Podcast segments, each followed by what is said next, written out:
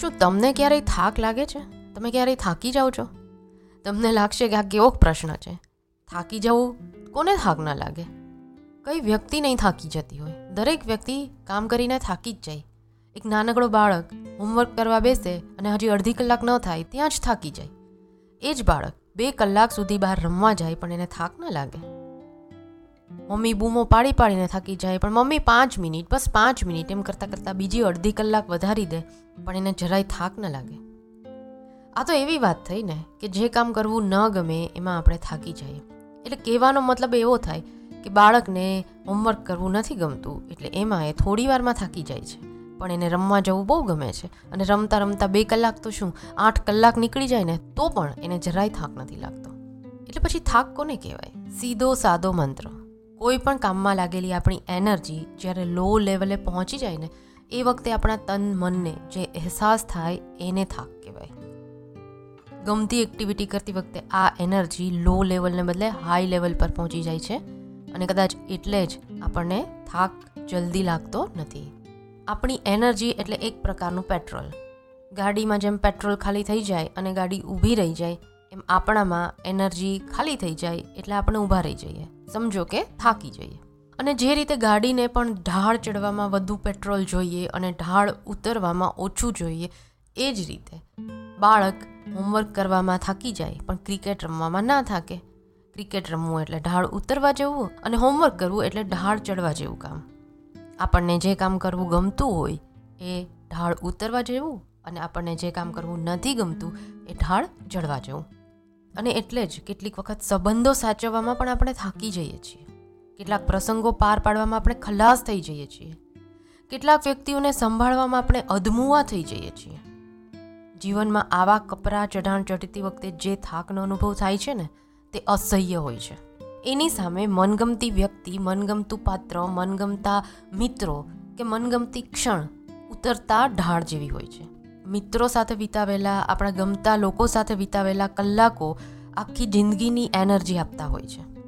ક્યાંય ફરવા જઈએ, કલાકો સુધી ચાલ્યા કરીએ, પ્રકૃતિના ખોળે જઈએ, મનગમતી જગ્યાએ કલાકો સુધી બેસી રહીએ, તો પણ થાક નથી લાગતો.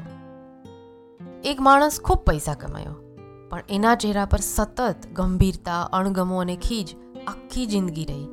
એની સામે એક સ્પોર્ટ્સમેન, બહુ સફળ તો ના થયો, પણ એના ચહેરા પર ફ્રેશનેસ, ચમક અને આનંદ હંમેશા રમતા રહ્યા.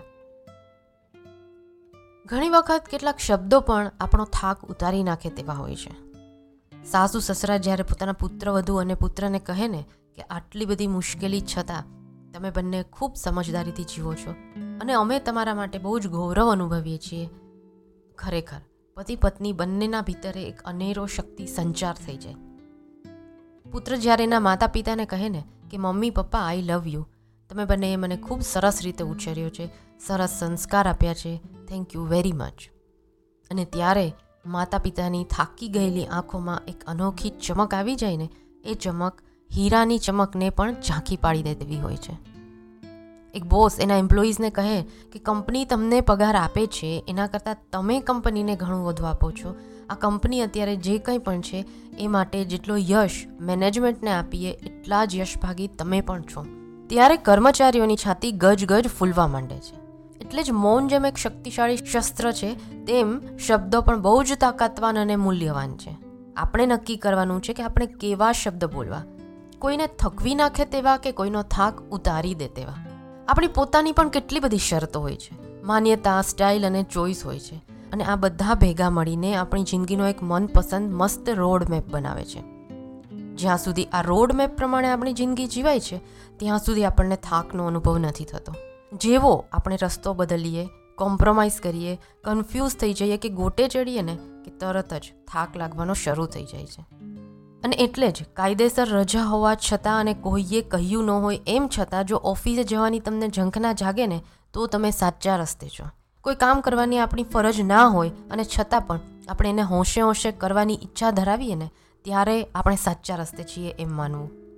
કશું જ દુઃખ ન હોવા છતાં. કશું જ માગવાની ઈચ્છા ન હોવા છતાં મંદિરે પ્રભુ દર્શન કરવાની, એકાદ સુંદર ભજન ગાવાની, તમને જો તાલાવેલી જાગે ને, તો જ માની લેજો કે તમે સાચા ભક્ત છો. અને આવો વ્યક્તિ થાકે નહીં, એની ચિંતા કરવાવાળા ખુદ કૃષ્ણ કનૈયા બેઠા જ છે. ઈશ્વરની વાત આવે ને, તો એવો વિચાર આવે કે શું આ મંદિરમાં મૂર્તિ સ્વરૂપે બિરાજમાન ઈશ્વરને થાક લાગતો હશે? ઈશ્વરને પૂછીએ ને, તો એ એવું જ કહે કે આખા ગામને મૂર્ખ બનાવી, છેતરી અને લૂંટીને. કોઈ વ્યક્તિ જ્યારે મંદિરના પગથિયા ચડતો હોય ને, ત્યારથી જ મને થાક લાગવાનું શરૂ થઈ જાય છે. પણ જ્યારે તમે કોઈ ગરીબના આંસુ લૂછીને, કોઈને જમાડીને, તરસ્યાને પાણી પાઈને કે કોઈને નાનકડો અમથો પણ મદદનો હાથ લંબાવીને મારી સમક્ષ ઊભા રહો છો ને, ત્યારે મારી રગે રગમાં એનર્જીનો સંચાર થઈ જાય છે. આપણી હાજરીની, આપણા શબ્દોની, આપણા વિચારોની, આપણા હાવભાવની આપણી આસપાસના લોકો પર શું અસર થાય છે? એ લોકો આપણને માણે છે કે સહન કરે છે? એના પરથી નક્કી થાય છે કે આપણે જિંદગી સાચી રીતે જીવ્યા કે કોમ્પ્રોમાઇઝ જ કર્યું? જો જિંદગીનો થાક લાગતો હોય ને, તો સમજી લેજો કે એકાદ ખોટો વળાંક આવી ગયો છે અને એકવાર ઈશ્વરને યાદ કરી, હિંમત કરી, ફરી સાચો વળાંક લેવાનું મોડું ના કરતા. તો બસ આપણે જ વિચારવાનું છે કે આપણે કોઈને થાક ઉતારી દેવો છે કે કોઈને થાક લગાડી દેવો છે? અને સાથે સાથે આપણો થાક આપણે ઉતારવો છે કે આપણે પણ થાકતા જ રહેવું છે. ચાલો ત્યારે આજે આટલું જ. See you soon in the next episode till then bye